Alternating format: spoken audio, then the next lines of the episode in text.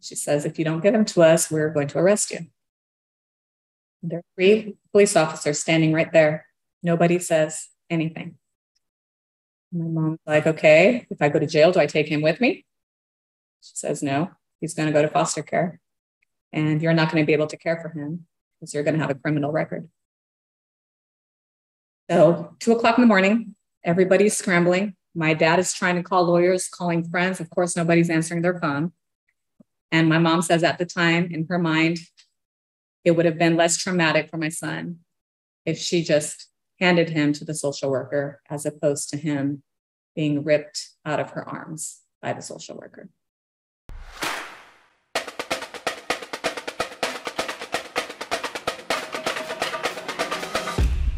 Welcome to Shout Your Cause with Sally Hendrick, a digital magazine where you can get found, get heard, and get inspired with content that challenges us to be globally minded. Our focus is on raising awareness around social justice issues, cultural differences, and to bring you the people dedicating their lives to tackling challenging topics as their way of giving back. Let us be your advocate to make your voices heard around the world. That's Rachel Bruno, the mother of two boys who had her children ripped from her under false accusations. Her seven figure sum after mistreatment by the government and various agencies tells the true story of medical kidnap. I met Rachel on a trip recently to Washington, D.C. for advocating for families for under child welfare reform. And her story is amazing and tragic, but fortunately with good outcomes at this point. But Rachel, hey, welcome. Hey, Sally. Good to be here. yeah, I'm so glad we got to reconnect. I, I didn't realize how many people from Nashville were going to be at that meeting in DC. And so I'm happy that that worked out. And I want to know more about your story with Child Protective Services. And well, let's just go into it. You tell your story how you want to. Righty. So before we get into that, I just want to give a little background about myself. You know, I have seizures, I have epilepsy. And one of the main triggers of my episodes are sleep deprivation and interrupted sleep.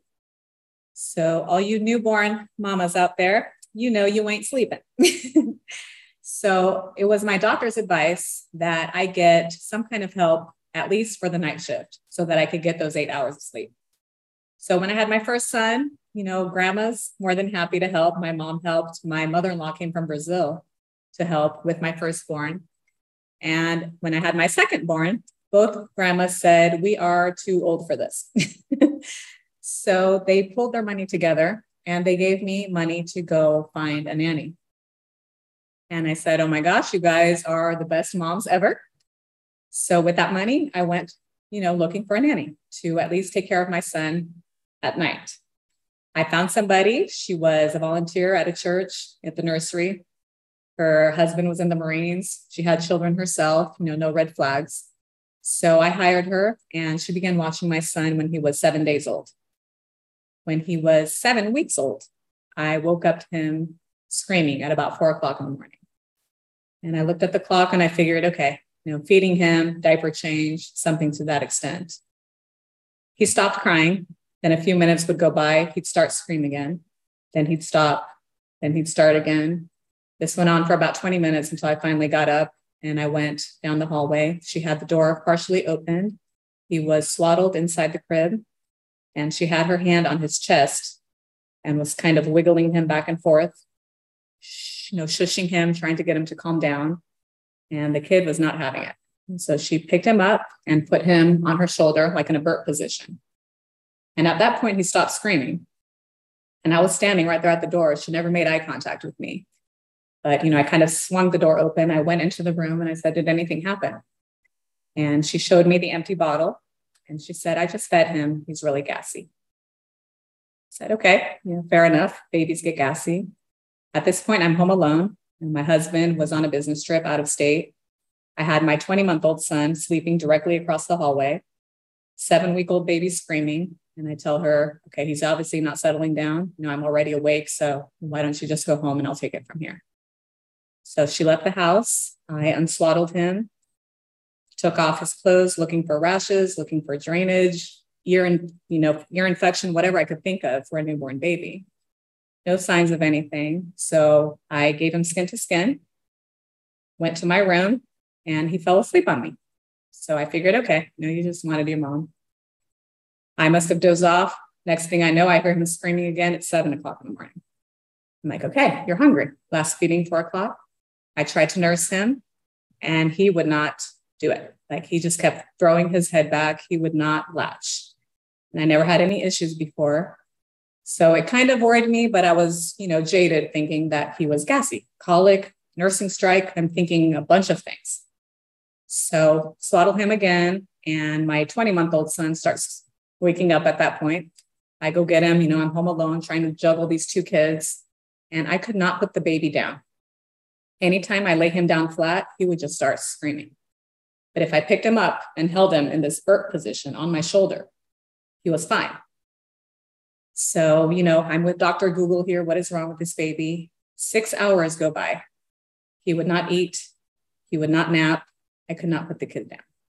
I call my mom. I say, Mom, please come over here, help so that you could stay with my older son so I could take this one to the pediatrician. She comes over. I call the pediatrician. The receptionist tells me that he did not have any availability until four o'clock that afternoon. And said he's been screaming since four o'clock this morning. He won't eat. He won't sleep. I need to see somebody. She says, okay, then take him to the emergency room. So my mom is there with my 20 month old son. We all hop in the car, drive to the emergency room. Of course, as soon as we start driving, what do babies do? he falls asleep. No more crying from him, not a peep from him. Get to the emergency room, he's sleeping. And I'm thinking myself, great, no overreactive mom coming to the emergency room. Tell them all the symptoms. Nurse checks his vital signs, everything seems fine. But they do take me right away into the back rooms, right? And the doctor comes right away. Doctor again asks me what happened. I tell him, and he just tells me to lay the baby down on the bed. And he walks away, starts walking away. He stops about 10 feet shy of the door and he's just standing there staring at my son. And the whole room is quiet. And I'm looking at my son. I'm not seeing anything, I'm just thinking this is weird. Probably about two minutes. And he starts walking towards the bed and he goes right to my son's head, right behind his left ear. Says, Did you feel this? Said, No. So he grabs my hand and he places my fingers there. Says, Do you feel that bulge? Like, yeah. He says, That's fluid that's leaking from his brain. Okay, what does that mean? That it could be spinal cerebral fluid, it can be blood. We need to go do a CT scan right now, see what's going on. And as soon as he says that, about 10 people rush into that room and they start placing the probes on him, on his head. They lift the rails up to the crib and they start bolting down that hallway. And as we're on our way to the CT room, his right arm starts twitching. And the nurses run even faster. And I look up at the nurse, I'm like, is this normal? She just nods her head no. The first thing that comes to my mind is, oh my gosh, left side of the brain bleeding, right arm twitching. He's having a seizure. I'm like, I gave it to him, right? It must be hereditary, genetic. And I just say a little prayer right there. I'm like, Lord, please spare my son from having to live with this like I did. Get to the room. They tell me to go wait in the waiting room. And I'm just in shock, right? Me and my mom, my husband is in a business meeting. I'm texting him, no idea what the heck is going on. Doctors call my name, Miss Bruno. They take me to the back where all the monitors are. And the doctor tells me this is very serious. Like, okay, your son has a cranial fracture and an intracerebral blood hemorrhage. The fluid that's leaking is blood. The brain hates blood. We need to go do emergency surgery right now. Would you rather work or would you rather play? If we're going to go through all of this business building stuff, it better be for something that we love doing, right? Take a moment to do this quick life purpose challenge to discover what makes you truly happy. It's free. Visit sallyhendrick.com forward slash life purpose. I'm like, okay. So he's just handing me all the liabilities. Are you against blood transfusions? I'm like, I don't care what you have to do to save my son, save my son.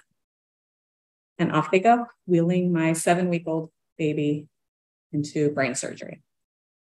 again, I'm in shock. Right? I'm there with my mom. And I think at that time, the word fracture didn't really register with me. I just thought, you know, he's a newborn. The cranium isn't completely formed yet. Did one of those flaps pop open? The bleeding due to an aneurysm, genetic, you know, anything. Never crossed my mind that this could have been done maliciously or intentionally. So four hours go by, surgeons come and get me, and they say the case went well. You know, clinically, as far as they're concerned, they were able to fix the fracture. They were able to drain the blood. And my first question is, is he going to be okay? Is he going to be brain damaged? The doctors tell me we really don't know. You know, due to his young age, we don't even know whether he's going to survive the next 48 hours. I'm like, okay. And he continues. He's in a medically induced coma right now due to all the seizures he started having following the procedures. He was having about 15 seizures an hour. And the doctor says it's probably due to the irritation of the blood in contact with the brain. So, but he's stable. We're going to keep them in this medically induced coma until we figure out the right cocktail of medications to control the seizures. So I will take you upstairs to the PICU or NICU, PICU. yeah, the pediatric, yeah, the pediatric, yeah. PICU. So I go up there, and again, you know, seemingly lifeless baby, have the machines beeping. He has gauze wrapped all around his head, has tubes coming out of every orifice you can imagine. And I touch his hand, and he doesn't grab it back. And again, remember praying right there, Lord, I don't care if I have to dedicate the rest of my life to taking care of my son, I will. Don't take him away from me. And I felt spirit intercede at that moment, say, He's mine. I gave him to you. Nobody's going to take him away. And I felt peace at that moment. Like, okay, Lord, you're right. He is yours. No better place for him to be than in your hands. Surrender my son's life to you at that point. So after that little prayer, I had to go into logistics mode. My mom was there. My 20 month old son was there, bouncing off the walls. By this time, it's about seven, eight o'clock at night. And I call my friend, pick up my mom to take them home. My son would be spending the night at my mom's house. You know, I obviously wasn't leaving the hospital. My husband was still out of state at an airport somewhere, texting him, you know, trying to keep him up to date. And he's on his way back home to California.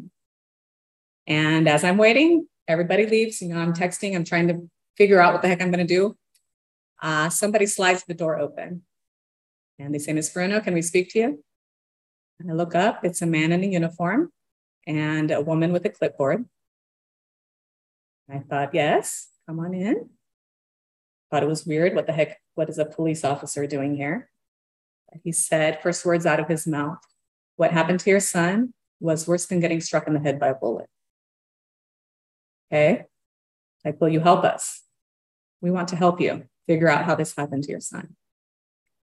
So at that point, I'm thinking, you know, if he's asking me for help, obviously doesn't think I'm the one who did it. They're going to go after the nanny and bullet to the head. I'm like, are you implying that this woman tried to kill my son? Like, what else would a bullet to the head do? So I sit down with them and I talk to them, tell them the whole saga from four o'clock in the morning. And it's now 9, 9:30ish. And he just keeps asking me, why didn't you call 911? Didn't know what was wrong with him. She told me he was gassy. Why did you bring him to a hospital in Orange County when you live in LA County? Because this is the children's hospital that I know. Why did it take you so long to bring him to the hospital? Because I thought he was gassy. Meanwhile, the social worker's there beside him asking me, Do you have any other children? I do. What are their names, their ages? I tell her. And she says, Is it okay if we go see him? Now, again, I'm thinking these people are going to help me. I have nothing to hide. So I tell her he's probably asleep by now. She says, We're not going to wake him. We just want to make sure he's okay. So I call my mom right in front of her, tell them they're on their way. They want to see David, who was 20 months old at the time.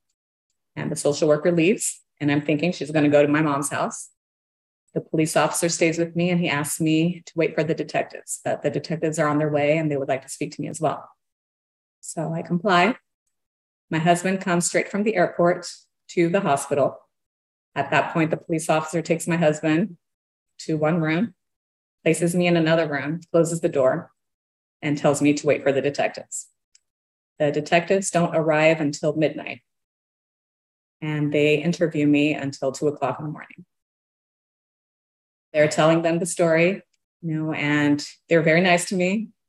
They told me explicitly that this is not an interrogation. You are free to leave at any moment. Still not registering with me, right? what was going on. So it's two o'clock in the morning, and I tell them, you know, I really need to go get some sleep. I've been up since four o'clock in the morning the previous day. It's now two o'clock in the morning the next day. I don't want to have any seizures now. I will be more than happy to cooperate with you when I wake up. Gave me their business cards. I go to sleep. And at this point, something had already happened, but my husband just gave me my medication, told me to go to sleep. I wake up at 10 o'clock in the morning, and my husband is just staring at me. It's this blank look on his face. And my first instinct is to look at the baby, like he's there, he's alive. What's going on? He says, They took David. you mean they took David? Who? Where? Social services showed up at your mom's house at two o'clock in the morning with three police cars, and they took David. She lied to me. Like she said they weren't even going to wake him up. Well, they took him, and we don't know where he is. So I called my mom I'm like, okay, what happened? She said, yeah, they came here inside the house. They walked through the house, opened the refrigerator, turned on the lights, asked me where David was sleeping. I showed her where he was sleeping. She turns on the lights, wakes him up, asked me to undress him, which I did. She looked over for any bruises, for any signs of abuse. And she says there are no signs of abuse, but we're taking him. My mom says, No, you're not. She says, If you don't give him to us, we're going to arrest you. There are three police officers standing right there. Nobody says anything. My mom's like, Okay, if I go to jail, do I take him with me? She says, No, he's going to go to foster care. And you're not going to be able to care for him because you're going to have a criminal record.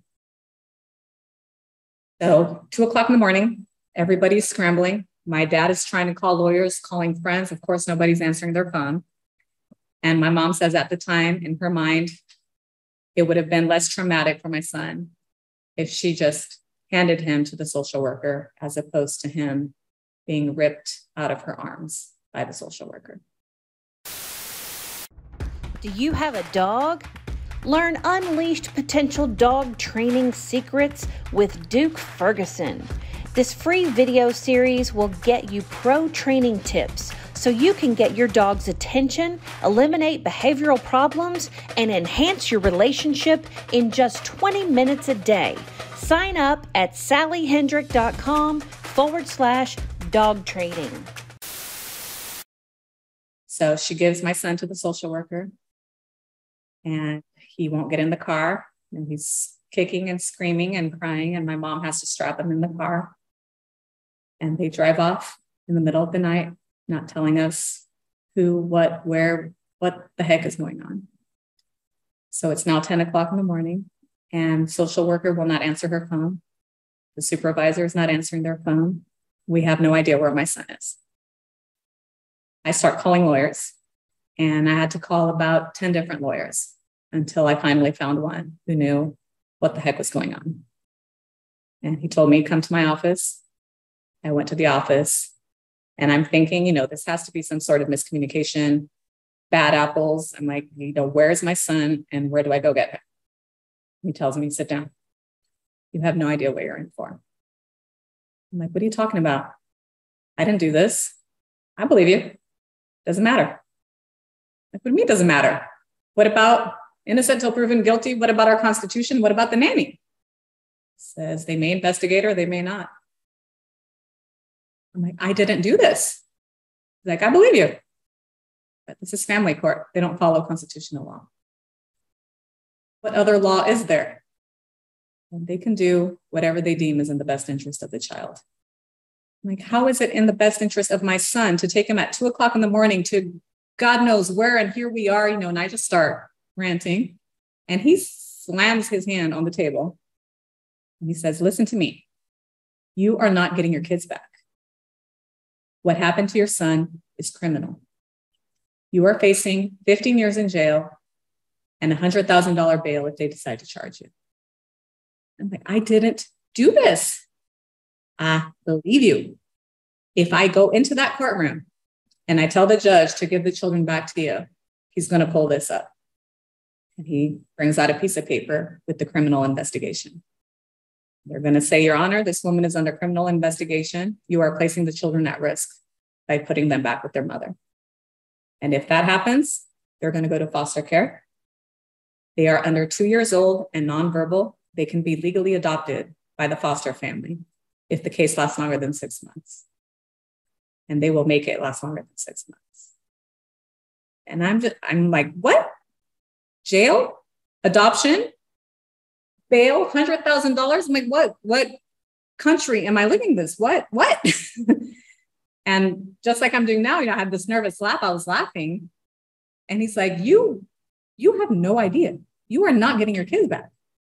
He calls his wife in to come talk to me. And I'm like, no, they, like this isn't possible. And he's like, so what are you telling me? What the heck am I supposed to do? He says, your saving grace is that your husband was out of state when this happened. So legally speaking, he wasn't even at the crime scene. We are going to ask the judge to give sole custody to your husband. That way they don't even risk going into foster care. But if that happens, they're going to kick you out of the house. So what choice did I have? Right. And I left that office. I'm like, this, this is crazy. You know, he he gave me some homework. He's like, I want you to get as many character letters as you can. I want you to call Dr. So and so and enroll in this, call Dr. So and so and enroll in this, do this, do this, do this. And I go to the hospital. I tell my husband what the plan is. And everybody is just horrified. And I have to start calling people asking for character letters, you know, to tell them that my children have been taken. I'm under investigation for child abuse. And it was humiliating, right? It was humiliating. It was terrifying. It was crazy. I got 23 character letters.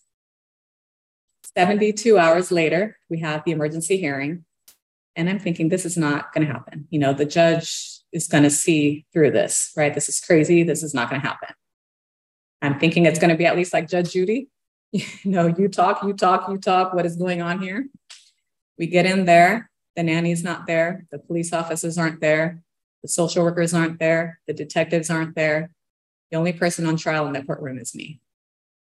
And I'm sitting there, and it's a bunch of lawyers, and the lawyers start talking. And next thing I hear my name is Bruno. Any objections? what? My attorney. Any objections to the children being placed with their father? No. Mr. Bruno, any objections? No. Okay, children will be placed with their father. Mrs. Bruno, you have 24 hours to vacate your home. You are court ordered to take child abuse classes, parenting classes, and individual counseling. A caseworker will be contacting you regarding visitation. Court is adjourned. This is really crazy to me.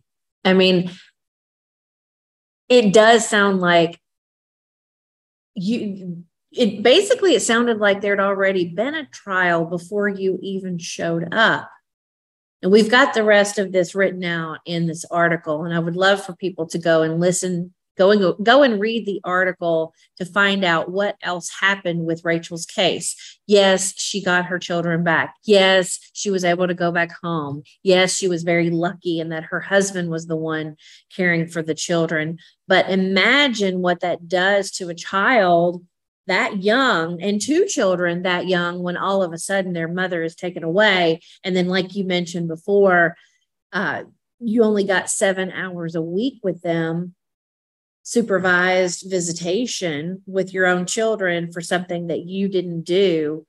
And then the nanny was not ever even investigated not properly nothing happened with her.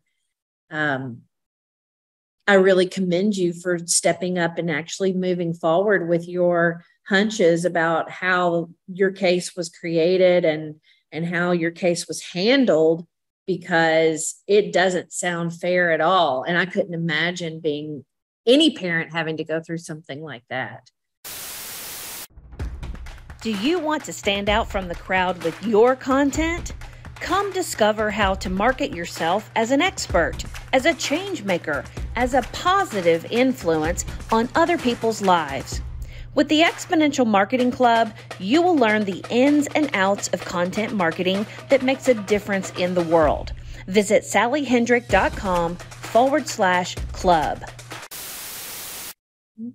Yeah. And when I was court ordered to take the child abuse classes, right, mm-hmm. I'm thinking to myself, what the heck am I going to do in a child abuse class? Thinking I'm going to be in there with a bunch of drug addicts, alcoholics. And when I get there, everybody is in the same boat that I was. Nobody had intentionally abused their child. There were playground accidents, there were bathtub accidents, there were disgruntled exes, there were stupid decisions, yes, mm-hmm. but it was not abuse. And I'm telling my story to these people, and they were completing my sentences. They're like, oh, let me guess, Dr. So and so. Yeah. Oh, let me guess, Judge so and so. Yes. Diagnosis non accidental blunt force trauma. This. And I'm like, what? What? How? How do you know this? Like, this happens regularly? And they're like, oh, yeah, they do it all the time. I'm like, but why? Why? And, you know, people would roll their eyes, people would be very vague. But there's that old saying when nothing makes sense, follow the money. So, back to when they seized my son, they seized him and they took him to the county children's shelter where he stayed for 48 hours. And they would not release him to me or to my husband because we were now under investigation. They did release him to my mom because my mom was a public school teacher, mandated reporter, fingerprinted. So she's the one who picked him up from the shelter. Now, before I even had the hearing, right, the hearing was 72 hours later. Within 48 hours, they asked my mom if she would adopt my kids. And my mom said, no, they give them back to their mom to whom they belong. The social worker tells my mom, well, we don't know what the judge is going to order. So, in case the judge orders the removal of the children, will you adopt them? Says, what happens if I don't? They're going to go to foster care. So, my mom signs the adoption papers, and the social worker hands her two checks for $680 each. And she says, okay, he'll be receiving $680 a month per child. They are eligible for Medicaid. They will receive WIC, food stamps, clothing, you know, all this stuff. And my mom is like, I don't want your money. And the social worker says, This is how we help the families. My mom holds up the checks and she's like, Can I say that for the lawyers? and the worker says, I'll pretend I didn't hear that. Wow. Wow. And yours, your case did go through, and fortunately you got them back. But how much longer was it you said before you got to go home? it was 40 days and 40 nights from that 72 hour hearing that they kicked me out of the house.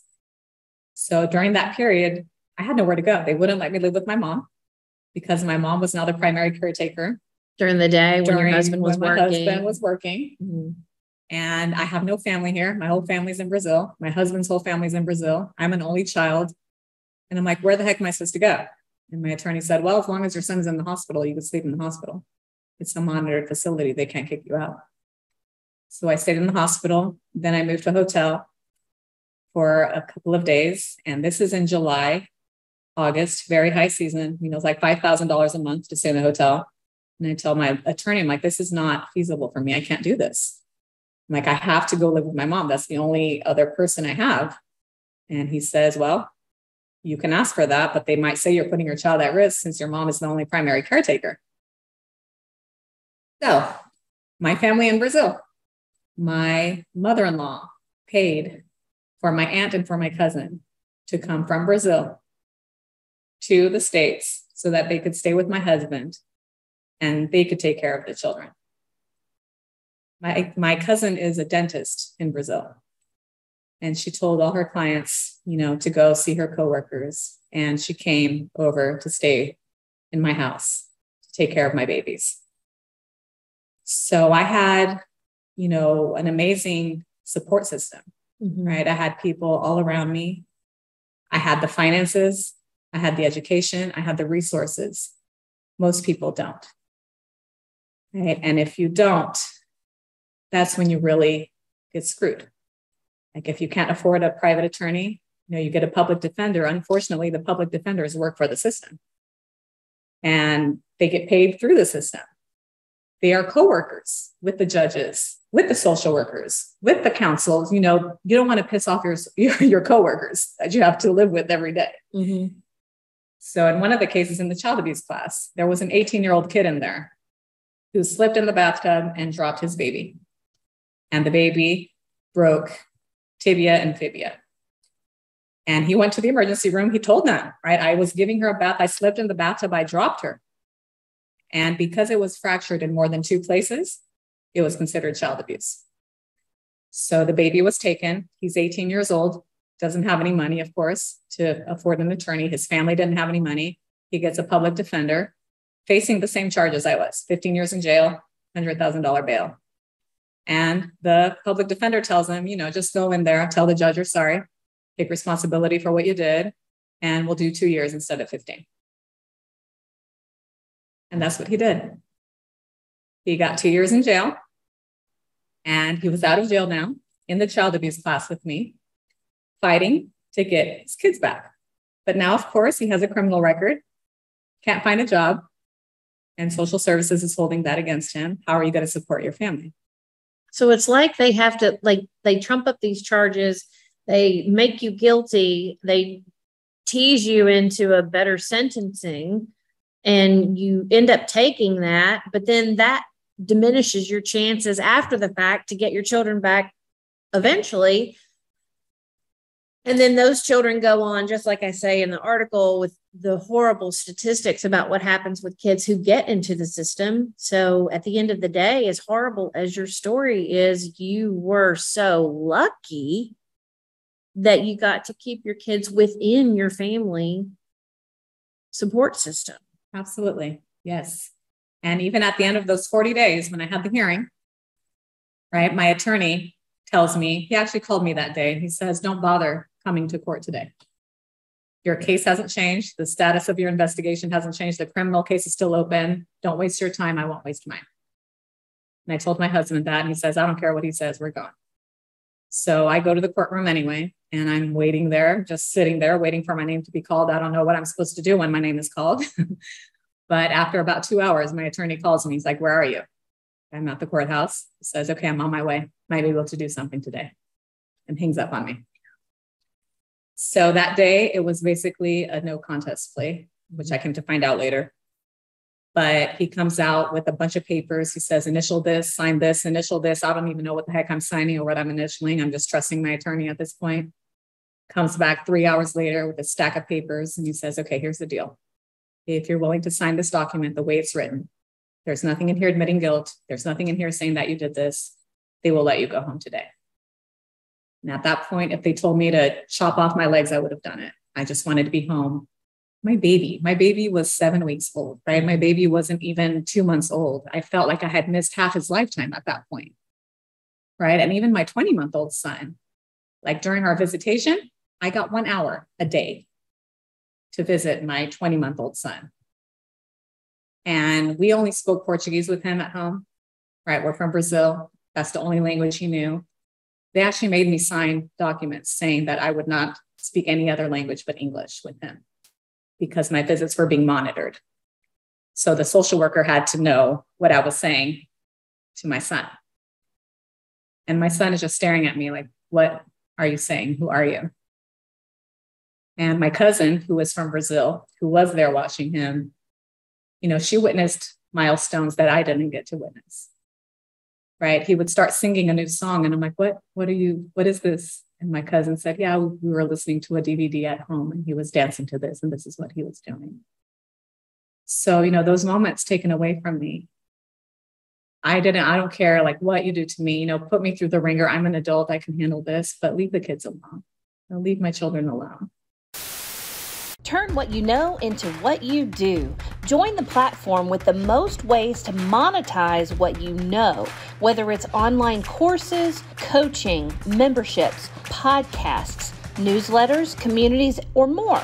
Kajabi gives you all the tools you need to build, market, and sell it with just a few clicks. Sign up at sallyhendrick.com forward slash Kajabi. That's K A J A B I. So when I got the chance to go home, whatever the deal was, I was willing to take it. And I went home to be with my children. Our case remained open for six months, where a social worker would come to our home unannounced and write up the reports. And at the end of the six months, it was her recommendation that the case be closed. The criminal investigation remained open for a year. And it was only due to my attorney calling the DA and telling her, know, you don't want to mess with me. Like, I will humiliate you. You do not want to go up against my client. You know, you have nothing. So, my attorney was a bully. Right? I mean, he made me cry almost every week, but I needed that. I mean, you need that to fight the system. You need somebody who plays dirty or dirtier than they do because they have no qualms about putting you through everything they can. so my attorney, he's not very liked in that court system. He's very well known for what he does, but he made the DA throw out the case. And he said, you know, again, you're one of the lucky ones. You, thank God, you know, go live your life. And I said, I can't. Knowing everything that I witnessed, I can't just go on live my life like I normally would. No, can I sue them? like you can. I know my friend who will who will do it. So I called civil rights attorney, name is Sean McMillan, and told him about the case. This is all he does is sue CPS. He has won millions of dollars suing the system. And he said he would take our case. It's based on the Fourth Amendment and 14th Amendment violations. So through discovery, it gets even worse when we obtain all the juvenile records. Usually, parents can't obtain the juvenile records until the children are 18 years old. So, family court says this is because of privacy, right? To protect the minor's privacy. But in reality, I believe they're protecting their own butts and what they do to the children while they're in their, their care. When we got access to the files, we started reading through the things, and that's where we discovered that they gave my son David, 20 months old, 13 vaccinations without our consent at once. They forced him through a full skeletal survey, which is basically an image of every bone in your body after they had seized him at two o'clock in the morning at my mom's house. He's not even two years old. Of course, he's not going to sit still for an x ray. They had to tie him down to the table to get all these images. They gave him an anal wink test, which is for allegations of sexual abuse when there weren't any suspicions of sexual abuse. And we just see them digging this hole, right? Or like looking for anything that they could pin on us in order to justify what they did. We see the social workers' narratives. The social worker that took my son to the hospital told the doctor that there was a suspicion that he might have been hit against the wall. Like, what? When I read that, like I never said anything about my son, my 20 month old. Right. And I talked to my attorney and I'm like, are they mixing the, the children up? Right. Is he flat out lying or is he stupid?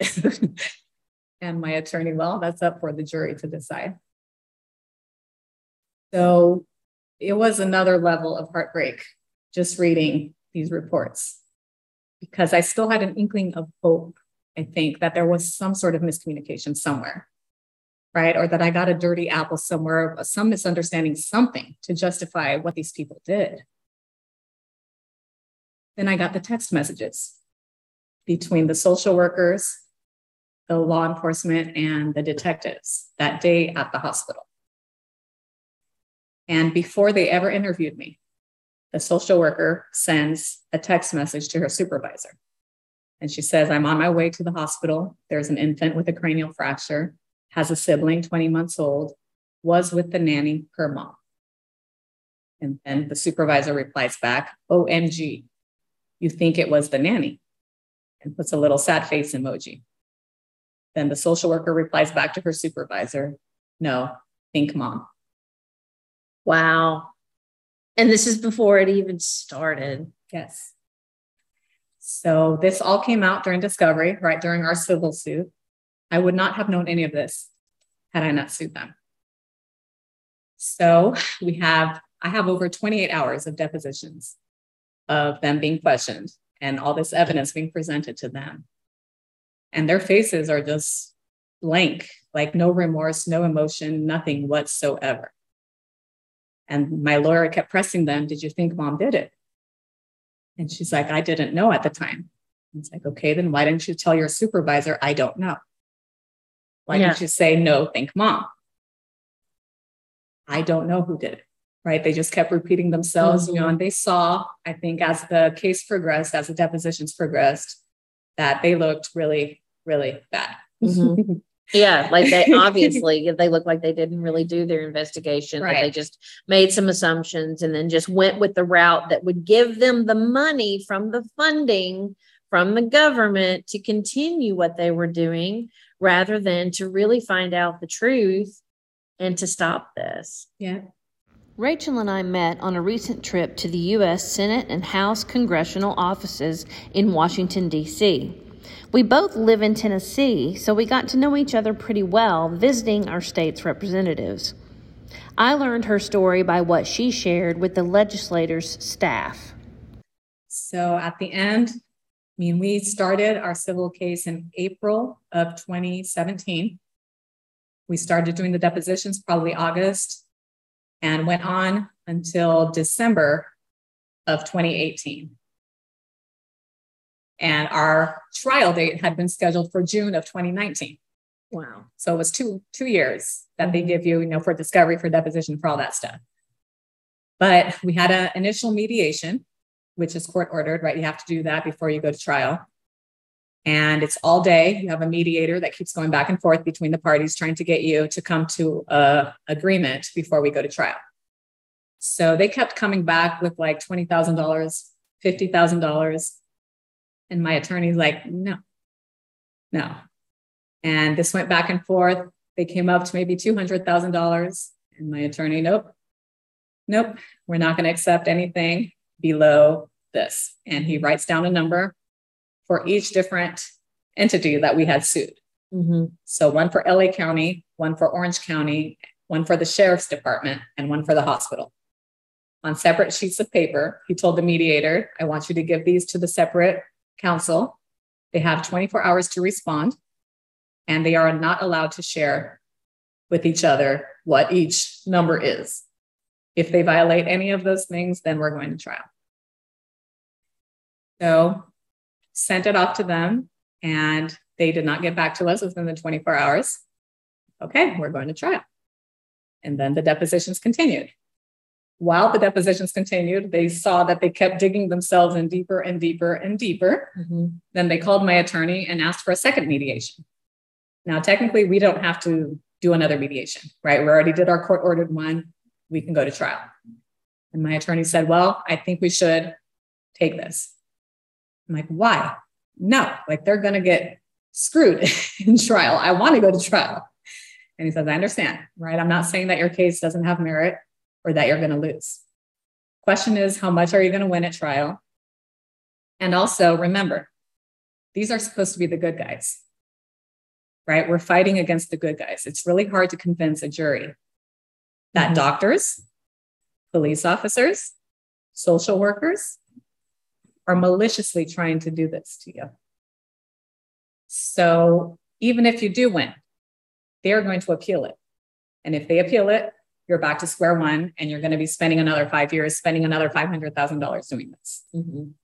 So I agreed to the mediation, said they're going to pay for it, right? We're not going to pay for the mediator. They pay for the mediator and we go back. So back and forth, back and forth until we reached, you know, the settlement. And one of the funny things my attorney wrote, I said, well, they at least apologize, right? Like, I don't care if I win $1 at trial. I at least want these people to be held accountable. And he's like, I know they won't, but I'll write it down just to piss them off. so he wrote on a piece of paper, we want an official apology by the counties on official letterhead signed by, by so and so. and give with the, the dollar amount. And when it came back, the paper had been scribbled all over that apology. like, no. Like, no, like a four year old had taken it and scribbled all over it. And then the money amount we finally settled on was 1.49. Mm-hmm. And I was so mad that day. I know it sounds crazy, right? I just won one and a half million dollars. I'm like, I'm so mad. Like, I feel like I sold out to these people. I feel like they're not going to be held accountable for what they did. And my attorney said, Well, you know, if you leave mad, that's always the sign of a good mediation. If somebody leaves happy, that means somebody else really got screwed. Yeah. so he's like, It's okay. It's okay. What you're feeling is normal. It's okay. But I probably spent the next three days sleeping. Like I didn't get out of bed. My mom was with my kids. And I remember my friend from the child abuse class called me and she said, and no, and I was thinking she was going to give me an update about her case. And she said, No, I just called you to tell you you're amazing. I'm like, Why? Why do I? No, I feel like bleep. Yeah. and she says, No, you're amazing. And I just started crying. I'm like, I sold out to these people. I shouldn't have done this. She's like, You did what was best for your family. You know, you did what you could. And this is from somebody who had just lost all her children. They terminated her parental rights. She had the same attorney I did. She had the same judge I did. She had the same caseworker I did. Her children were taken to the same hospital that I did. And she's telling me I'm amazing.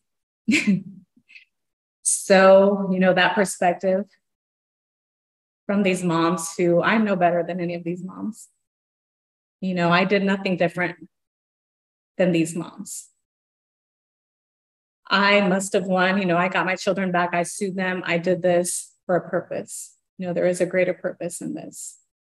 And I will be the voice for these moms since they don't have anybody out there speaking for them. So I wrote a book. You can check it out on my website mm-hmm. to get all the the good, the bad, and the ugly in the story. There is a lot more, believe it or not. And, you know, share. I think the first thing is awareness. You know, most people aren't aware that the system even exists. I never would have believed this had it not happened to me. I always thought if you got your children taken away, you must have done something really bad. And it's not the case. Well, you're very lucky. I'm very glad that it turned out the way it did because now you can advocate for others. And I know that there's so many people who are lost in this system. Hopefully, this podcast, the articles, anything that we're doing with this, the work that Connie Reguli is doing with Family Forward Foundation and the uh, the acts and the laws and all the things we're writing about. Uh, it takes years to fix things that get pulled in the wrong direction and, and and you're right when you find out where the money comes from then you find out the motives and when you find out that that's how you know how to fight. Yeah absolutely. So you know to all the people out there even foster families you know i know that their intentions are good. You know i don't blame the foster families. But take everything they say with a grain of salt. Yeah. You know because they they lie. they lie. And I imagine my case, what would a potential foster family hear about my case or hear about me? Oh, yeah. You don't know what they're going to hear. I know people, I talked to people who said uh, that the caseworker told the child that no one in the family wanted to take her. And so she had no choice. And she was very upset with the wrong people because at the end of the day, she learned years later that they never even knew she had gone to foster care. They thought that the family had just been estranged from them for a long time. Yeah. Yeah. So, you know, we need to do better as a society, as a mm-hmm. whole. I mean, families, it's a bond, you know, it's a, something that can't be, you know, just poof, replaced like that. You know, take away your mom, here's your new mom.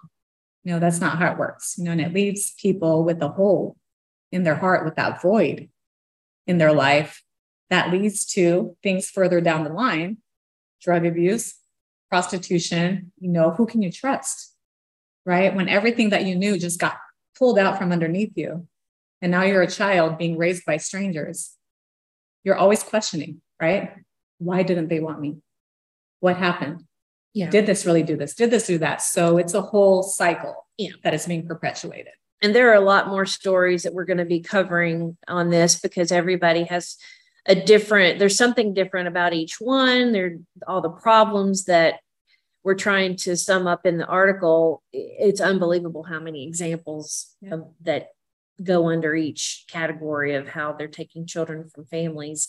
And then when you have 80% of the cases end up being unfounded, it's really it's really difficult to swallow that number. That's a lot of money, a lot of time, a lot of effort.